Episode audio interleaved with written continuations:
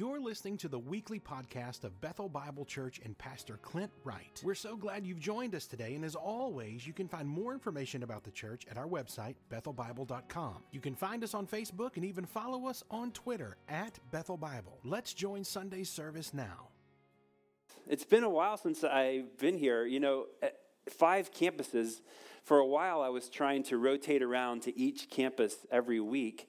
And then in one month, I couldn't even really get around to all five of our campuses, so that wasn't working too well. So most of the Sundays, my wife and I are at the Hope campus, uh, which is in North Tyler.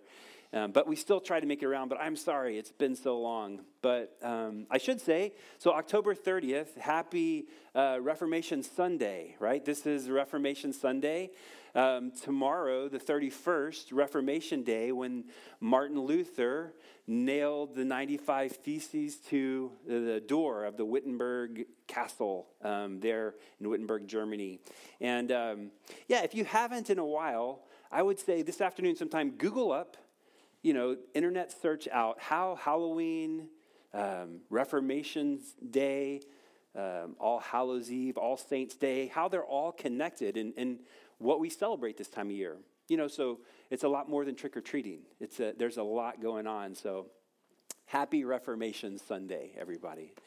Uh, but October, it's been a big month for the Bice family. So my wife, Stephanie, uh, we have three kids, uh, all grown. Um, and in this month, my wife and I, we celebrated our 30th anniversary. We have 30 years of marriage, so that was pretty great. Um, the other thing that happened this month is our youngest daughter, Maddie, got engaged. And so, and can I just say, engagement is a whole different deal nowadays. You know, 30 years ago, or 31 years ago, uh, Stephanie and I were together, just the two of us, and I said some nice words, I'm sure. And she uh, I, you know, will you marry me? She said yes. We went to dinner and it was just the two of us. We had a great evening and we thought, well, we should probably call our parents and let some people know. But now, can I just say, it's a whole deal proposal, engagement. Um, so we got there a few weeks ago and helped set up the deal. The proposal happens. There's people like hiding in the bushes, taking pictures. And the, the proposal, it's like a whole little spread with, you know, chocolate covered strawberries and all these things. Um, and then after the proposal, there's a whole engagement party. Like people are coming in, friends from everywhere. It's a huge celebration. Very different. And I was kind of, you know, grumbling, like it was so great in the old days. It was simple and pure. And my wife is like, you know, there's something beautiful about celebrating things. And Jesus celebrated weddings, and, and marriage is this beautiful covenant that is celebrated. So she helped me not be uh, such a curmudgeon on things. Um, but we are today into chapter 7 of Joshua. So I love the way Bethel does it. So go ahead and flip open in your Bibles or open up chapter 7. We're going to be there. I love that Bethel goes chapter by chapter, verse by verse, we cover Scripture and we don't skip over the parts that are challenging. So, chapter 7, are you guys ready for it? It's on one level, it's about sin and judgment, it's about God's wrath, his burning anger. Aren't you glad you're here? Welcome. I'm so glad to see you this morning. It's going to be a great day. But really, on another level, chapter 7 is a great word for the gospel, the good news of the gospel. So we're going to talk about that. Um, but let me pray first. So will you join me? Father, thank you that your word is true and good and helpful and instructive. And thank you that your spirit dwells within us and opens our hearts and minds. So, Lord, now I just pray that your word would do the work in our heart. I pray that my words would fall away, and the only thing that lands would be your truth. Um, thank you for making that possible by your Spirit. We love you and we thank you. In Jesus' name, amen. Well, before we actually get into chapter 7, I want to talk a little bit big picture. Um, so I, I always have to start out seeing the broad scope of things. And just a few weeks ago in Joshua chapter 4, we got the big picture from Joshua. He understood So I'm going to read Joshua chapter 4. So stay in chapter 7, but Joshua chapter 4, verses 23 and 24. Um, this is after they came through the Jordan. The Lord your God, Joshua is saying this, dried up the waters of the Jordan before you until you had crossed, just as the Lord your God had done to the Red Sea, which he dried up before us until we had crossed. And here it is that all the peoples of the earth may know that the hand of the Lord is mighty, so that you may fear the Lord your God. So, do you hear that purpose right there? So that all the earth, all the peoples of the earth. So, what is Joshua doing? He is declaring the whole point of crossing the Jordan the way they did and entering into the promised land is so that all the people of the earth would know. You see, God's plan and his purpose from the very beginning was that he would be known and worshiped in the whole earth. The whole earth, every people. So I want to give you just a few references to help you understand how much God's purpose is on his heart from the very beginning to the very end of the Bible. So, in the garden, before sin entered the world, Genesis chapter 1, verse 28, God told Adam and Eve this Be fruitful and multiply and fill the earth. God had a heart that the earth would be full of people who knew him and worshiped him. And then things didn't go well, Noah, but when Noah came off the ark, you know what God told him? The exact same thing fill the earth. Fill the earth with people who know me and worship me. And then we go a few couple uh, chapters later in Genesis to Genesis chapter 12. And this is where God calls Abraham, Abram at that time. And when God calls Abram, he tells him this in Genesis 12, uh, verse 3 I will bless those who bless you, and the one who curses you I will curse, and in you all the families of the earth will be blessed.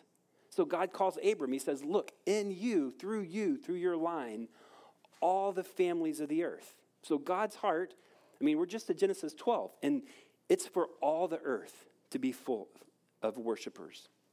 Well, a familiar story, if you grew up in the church, and even if you didn't, you've no doubt heard of David and Goliath, right? The story of David and Goliath, we know what happens. Goliath, the giant, he's taunting the Israelites, and David shows up. And what we usually teach the story is it's about facing your giants, about having faith. But you know what David says right before he goes and attacks Goliath? In, in 1 Samuel 17 46, he says this This day the Lord will deliver you into my hands, so that all the earth may know there is a God in Israel. So, the whole point, really, of David and Goliath is so that the whole earth would know that there's a God in Israel. It's the same for Daniel in the lion's den a few chapters later. So we've, we've heard of that story perhaps. King Darius and Persia is um, has conquered the whole known world. Darius is the, the ruler of all the known peoples of the world. And there's some jealous rulers, and they trick the king into signing this whole edict. And Daniel gets thrown into the lion's den. And he's there all night, unharmed. Early the next morning, King Darius runs to the den and he looks in, and Daniel's fine. So he pulls him out. He throws all the tricksters in there. The lions munch him. And then Darius says this. Just get what Darius says. This whole story of Daniel in the lion's den.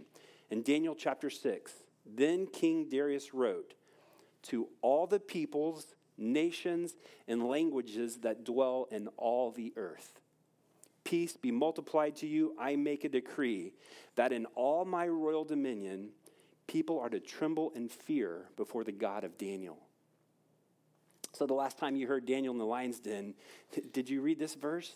The whole point of it was that God would be known and worshiped in the whole world, every nation, every people. And can I just tell you that over 1,600 times in Scripture, God's big purpose, 1,600 times is referred to all the nations all the peoples, the Gentiles, the whole world, the whole earth, everything in God's plan, the big purpose for it all is that He would be known and he would be worshiped in the whole world. That's it. That's the purpose. And here's a fast tip the more our purpose aligns with God's purpose, the more love and joy and peace that we will experience. And the further away our purpose, like my purpose, your purpose, the further away it is from God's purpose, the more danger we'll find ourselves working against God. So, brothers and sisters, as we bring our hearts into alignment with God's purpose, we want Him to be known and worshiped in the whole world. Every tribe, every tongue, every nation, every people. And did you know it's actually going to happen, right? So at the end, we started in Genesis. In Revelation, we read that before the throne, before the Lamb, there are going to be people from every tribe, tongue, language, people there worshiping the Lord. And so it's going to happen. So it's just our invitation right now. Do we want to join in? Do we want to get in God's purpose and align with Him to see Him known and worshiped? So that's an encouragement. But that brings us really to Joshua. The whole point of the people of Israel, God's chosen people, the whole point of them crossing into the promised land and conquering all the nations there, the whole point is that the whole world would know and worship the God of Abraham, Isaac, and Jacob. So, chapter 7, look, we're going to look at the first verse, chapter 7, verse 1, and verse 26. There's something really interesting that happens there.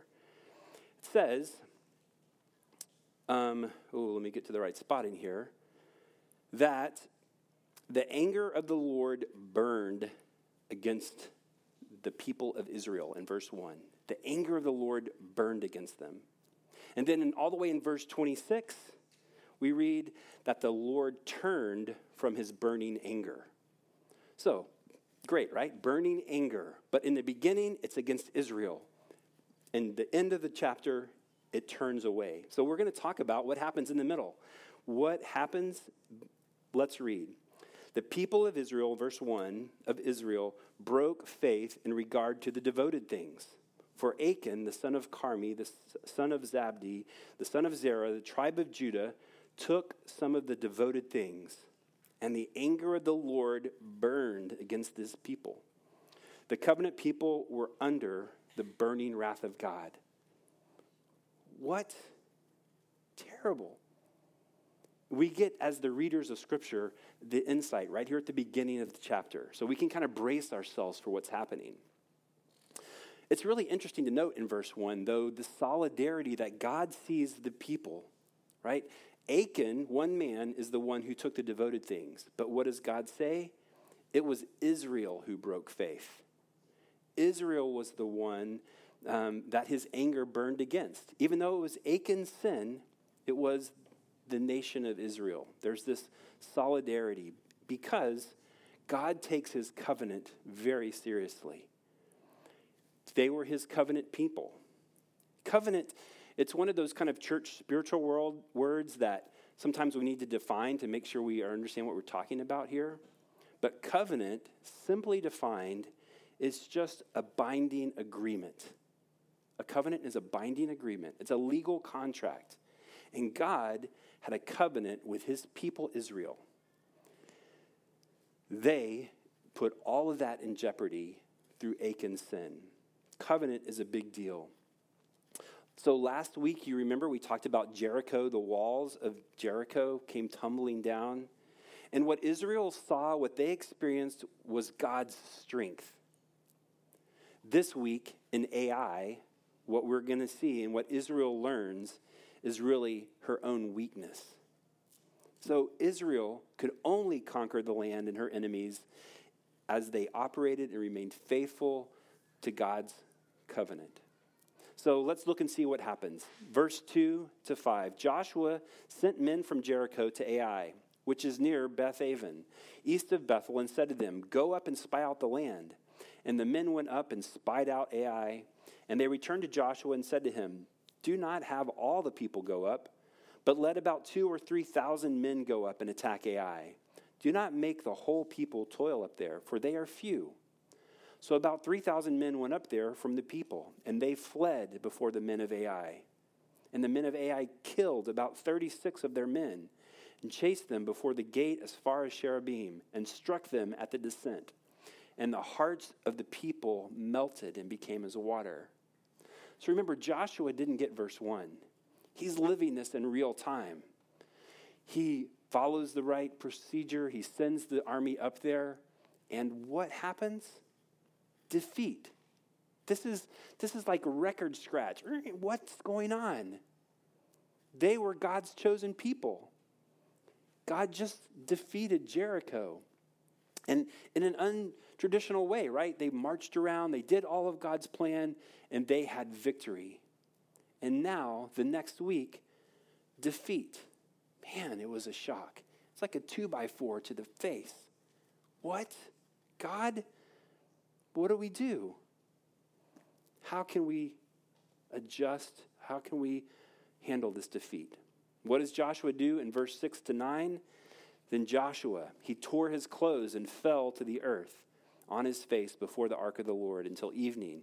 He and the elders of Israel, they put dust on their head. And Joshua said, Alas, O Lord God, why have you brought this people over the Jordan at all? To give us into the hands of the Amorites, to destroy us? What would have been, oh, what that we would have been content to dwell beyond the Jordan?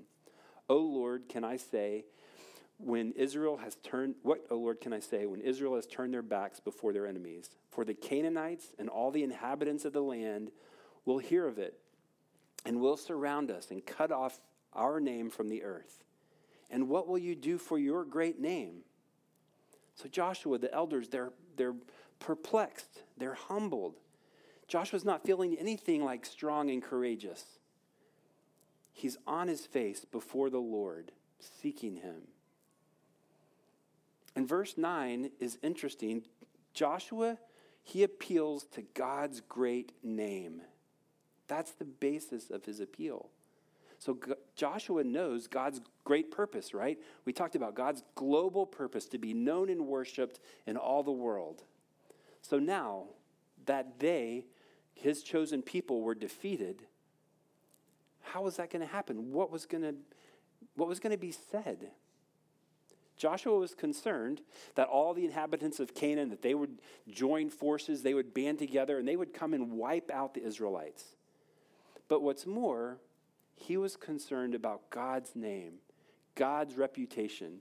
He was wanting to make sure that it wasn't tarnished. So, what does God say to Joshua in this state of humility? He says, Get up. In verse 11, Israel has sinned. They have transgressed my covenant that I commanded them. They have taken some of the devoted things. They have stolen and lied and put them among their own belongings. And then 12 verse part, therefore, the people of Israel cannot stand before their enemies. They have turned their backs before their enemies because they have become devoted for destruction. Whoa. How is it possible? God's people, they devoted everything in Jericho for destruction, and now they were devoted to destruction. And notice again this language of solidarity. The whole people, the nation of Israel, because of Achan's sin.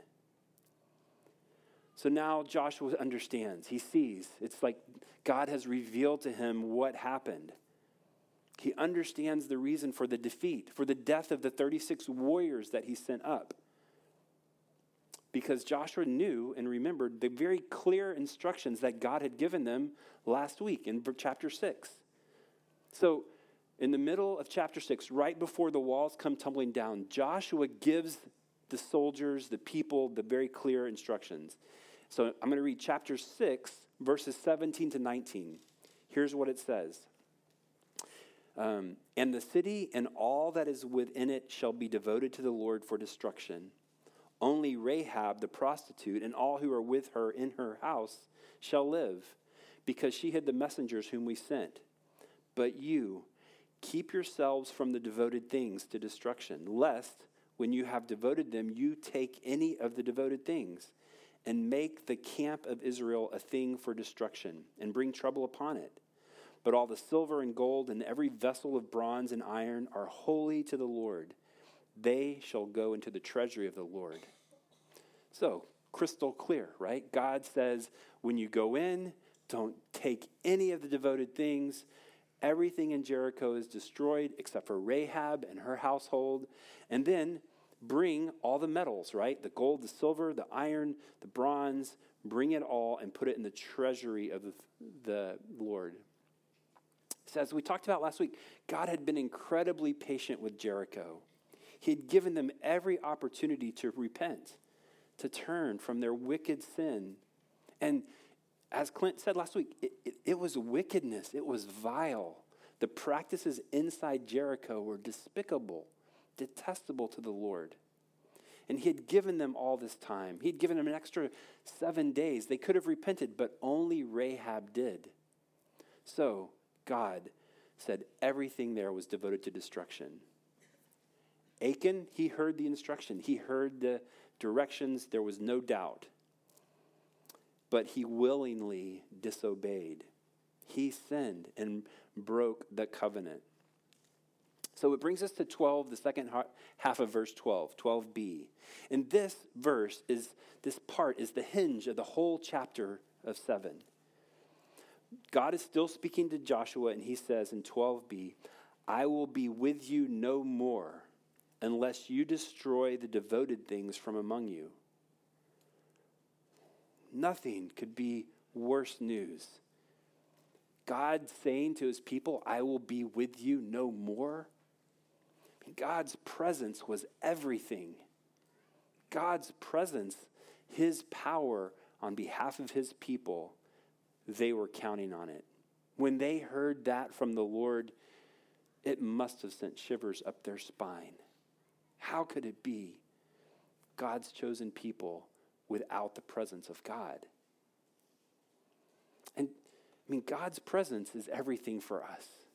It was everything. Think of just a few um, chapters back, or the last book of Joshua, uh, Joseph, right? In his brother sold him into slavery, and he goes to Egypt, and it says repeatedly, God was with Joseph and gave him success.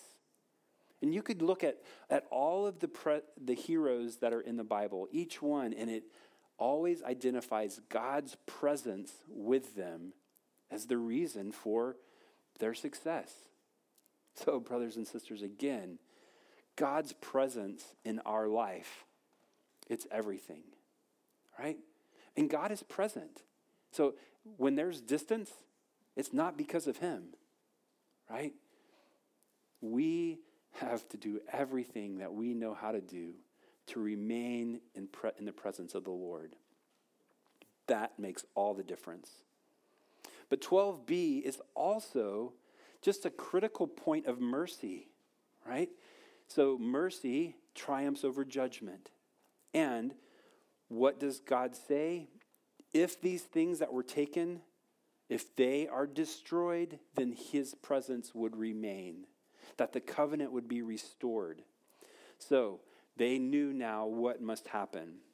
So God says in verse 13 to 15, chapter 7, get up consecrate the people and say, uh, Consecrate yourselves for tomorrow, for thus says the Lord God of Israel. There are devoted things in your midst, O Israel. You cannot stand before your enemies until you take away the devoted things from among you. In the morning, therefore, you shall be brought near by your tribe, and the tribe that the Lord takes by lot shall come near by clans, and the clans the Lord takes shall come near by households and the household that the Lord takes shall come near by man by man. And he who is taken with the devoted things shall be burned with fire, he and all that he has, because he has transgressed the covenant of the Lord, and because he has done an outrageous thing in Israel. So, this consecration, we've seen it several times before. We've talked about why consecrate. And at this point, God tells Joshua to tell the people consecrate yourselves. They ritually, again, clean themselves and prepare their hearts. Possibly this is another 24 hour time of God showing mercy and giving Achan time to repent, to confess, to come clean. And or anybody else in his household, right? His whole house must have known that there was a big hole in the middle of their tent and there was a bunch of stuff buried in there. But it doesn't happen. So the next day, verse 16 through 25, um, it says the same process. Joshua got up early in the morning. They came through by tribes, they came by clans, they came by families, and it came all the way down to Achan. He was identified and specified. So Joshua says, Achan, tell me what you've done. And verse 21 is interesting. Achan's response. He says, When I saw among the spoil a beautiful cloak from Shinar, and 200 shekels of silver, and a bar of gold weighing 50 shekels, then I coveted them, and I took them, and see, they are hidden in the earth inside my tent with the silver underneath. You know, Achan's mentality, his process, what happened to him, it's, it's too familiar, right? He saw it, he wanted it, and he took it. It's the same thing Eve and Adam did in Genesis, right? Eve saw that the fruit was good for food. She wanted it and she took it. My brothers and sisters, this is the same thing that we do. We see things, we want them, and we take them. It's easy to sit here and to kind of shake our heads at Achan, to wag our fingers and say, Oh, Achan, Achan, Achan. But we are like Achan. We are the ones who, on a daily basis, sin. You know, I can really identify with Achan. In my life, I steal from God. Most oftentimes, what I steal is control, right? I want to do things my way. I don't want to trust God in control of my life. I want to be the one who gets to say what I want. I get to move the pieces to try and take what I want. That control is stolen from God. You know, I also steal time from God. I'd say, This is my time. I want to do what I want to do. You know, sometimes I steal things in a strange way, in that I see what my neighbors have, I see what this world has to offer. I think it looks good. I like that shiny robe, that gold and that silver. And so then I take control and I start working my way to get what I want. All that, my brothers and sisters, is a sin that breaks this new covenant that we have. So I confess probably the biggest sin in my life is the sin of pride. It's this sin that says, I know what's best. It's the sin of self righteousness, judgmental, that says, I am I'm the classic elder brother in the prodigal son, the one who does all the right things and thinks that God owes me. All of that is despicable to the Lord. You know, we too often, like Achan, try to take our sin and hide it in our tent. We try to minimize it, make it no big deal. But God hates sin. God's wrath, his anger is poured out against sin. We can't hide it. And in my sin of pride, it really hurts me. It, God hates it because it's an affront to him, but it also he hates it because it hurts me. Right? When I'm self-righteous, when I think I take control, I'm hurting myself. And I'm hurting those who know me the best, my family, my community. So the moment I sin, I am breaking God's control. I am doing what I want to do and then I'm hurting myself. I'm, I'm really putting myself back in slavery to sin, back in bondage. But this is where the good news kicks in. Our sin, it brings us face to face with the Lord. In those moments, we can only cry out for mercy, right? Woe is me. I am unclean. Oh, Father, have mercy on me, a poor sinner. And mercifully, Jesus shows up, right? This is the good news of the gospel. All the wrath, all the anger that we deserve, God poured out on Jesus on the cross. And he bore all of that wrath, all of that anger. He took it all on him. So that as we are in Christ, we are in the new covenant, we are set free from sin. Mercy, once again, triumphs over judgment. Thankfully. But that sin process, that slippery slope that Achan was on, that I'm on, that you are on, that we deal with, James describes it like this. In James chapter 1, verse 14 and 50, each person we are tempted, uh, is tempted when they are dragged away by their own evil desire and enticed. After desire is conceived, it gives birth to sin. And sin, when it's full grown, gives birth to death. This is what happened to Achan. It led to his death, his family's death, the 36 soldiers. All of this because his desire got out of whack. And our desire gets out of whack. We want good things, but for wrong reasons. I have to ask myself, why did Achan take the silver and the gold and the robe when he knew expressly that he was not to? He coveted it. He probably thought, man, maybe I can help my family out here, right? I can stockpile, and so I'm going to have gold and silver win ahead of everybody else. I can, I can be the hero and provide for my family. I don't know his motives exactly, but I know my motives.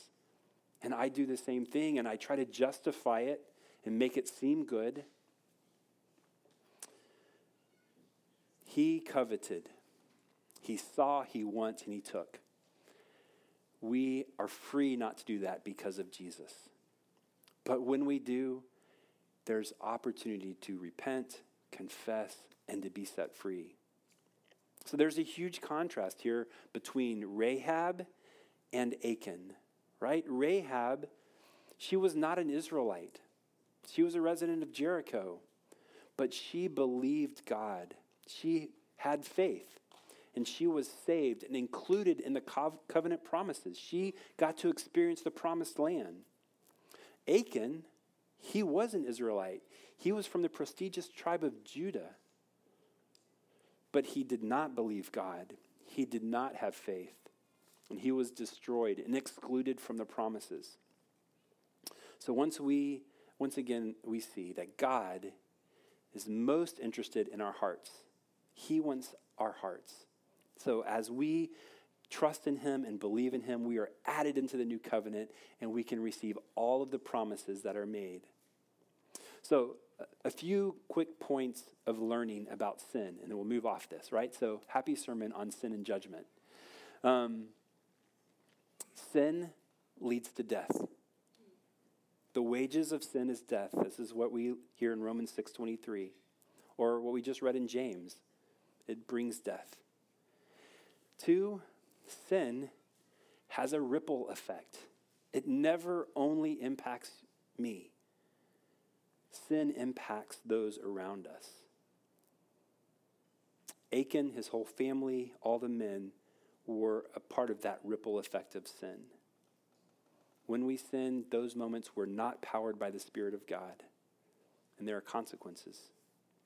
And number three, there's no hiding our sin. God knows. In Numbers 3, uh, 32 23, God says that our sin will find us out. But we have time right now to repent, to confess. Well, so we end this chapter in verse 26. The Lord turned from his burning anger. They dealt with Achan and his sin, and God's presence was back with them. And this is the good news of the gospel that we, all of us, can be in a new covenant with God through Jesus. And as his in his covenant and his family, we are dearly loved sons and daughters. God is not angry with us, right? All of that anger and wrath was poured on Jesus. We get the privilege of being in his family, beloved sons and daughters. And this is good news. It's great news. This is the gospel. And this is what we get to share with other people. This is how we fit into God's global purpose to be known and worshiped in the whole world. We get the privilege of taking this good news to the whole world. So, as I close, I just want to remind you of a few of those ways that we do at Bethel. We have four primary strategies at Bethel that help us share the good news of the gospel. They help align our energy, our focus, our attention. So these four Bethel strategies direct us as to all of the mission partners and all of the people that we, um, that we partner with. So the first strategy is this unreached people groups. So, unreached people groups simply means that there are places in the world where there are no Christians. And that's really the missionary question, right? It's not where are there lost people? That's not the question, right? Because there's lost people everywhere. There's lost people in your neighborhood, Whitehouse, East Texas. There's lost people everywhere. That's not the missions question. The missions question is where are there people with no Christians in them? Where there's no church, there's no Bible in their language, they don't have access to the gospel. That is what an unreached people group is. And that is where Bethel has said we want to focus our energy, our effort, our resources. We want to partner with missionaries and ministries who work in unreached people groups, right? The second strategy is church planting. Church, the God designed and created the church as the beautiful bride of Christ. It's what he designed to take the gospel to the whole world. And so, Bethel, we want to be a part and aligned with people who are planting the church in unreached people groups all over the world. Anywhere there's churches being planted, that is a strategy that we can get behind. So the third strategy is what we call nations within. So that just means that God is bringing the nations right here to East Texas. At UT Tyler, TJC, there are international students that have moved here. And the sad thing is that the majority of international students they never see the inside of an American's home. They could come here, spend four, six years, and never be welcomed into someone's home. So that's one of our strategies at Bethel. How can we be a church that welcomes the nations that are here? Not just international students, but there are immigrants, refugees, there are people probably living in your neighborhood that are not from the U.S. How can we welcome them? How can we engage with them and love them as our neighbors. So that's our third strategy unreached people groups, church planting, nations within. And the last one we just call local outreach. There are some things that God tells the church we need to care about these things orphans, widows, people that are coming from difficult, marginalized places. The church here locally, we want to engage in those types of outreaches locally. So, those are the four strategies that help align our focus, our effort as Bethel Bible Church unreached people groups, church planting, nations within, local outreach. And then the very last thing I want to leave you with are five practical ways that you can engage. Like all of us, you and me, in our daily activity, we call these world Christian habits. They're just practices, they're disciplines, they're things that you can do on a daily basis to engage. So the first one is just to pray. Everybody can do that. You do it already. But you can pray that God would be known and worshiped in the whole world. You can pray for the nations. You can pray for our missionary partners that are around the world in unreached places planting churches. And your prayer, brothers and sisters, is powerful and effective. So we can pray every day. The second strategy is sending. So you can do this as a family, as an individual. You can help fund, resource, care for those who are going to the nations. Because all of us, we live and work in East Texas. We're not all necessarily going to move to the other side of the world, but we can send some people, we can help support them, we can encourage them, we can pray for them, we can love their kids, send them Christmas cards. That's sending. The third thing is going, right? So, as each one of us, we have the opportunity to go on short term trips. So, Bethel Whitehouse, this past summer, we had a whole team that went to a church plant in Seattle. This next summer, we'll probably have trips that go there. We'll go back to Spain. Bethel, as a church, all campuses, we take about 10 different mission trips a year, going all over the world, going to our mission partners to encourage them, support them, and be a blessing to them. And you can go on any Bethel mission trip.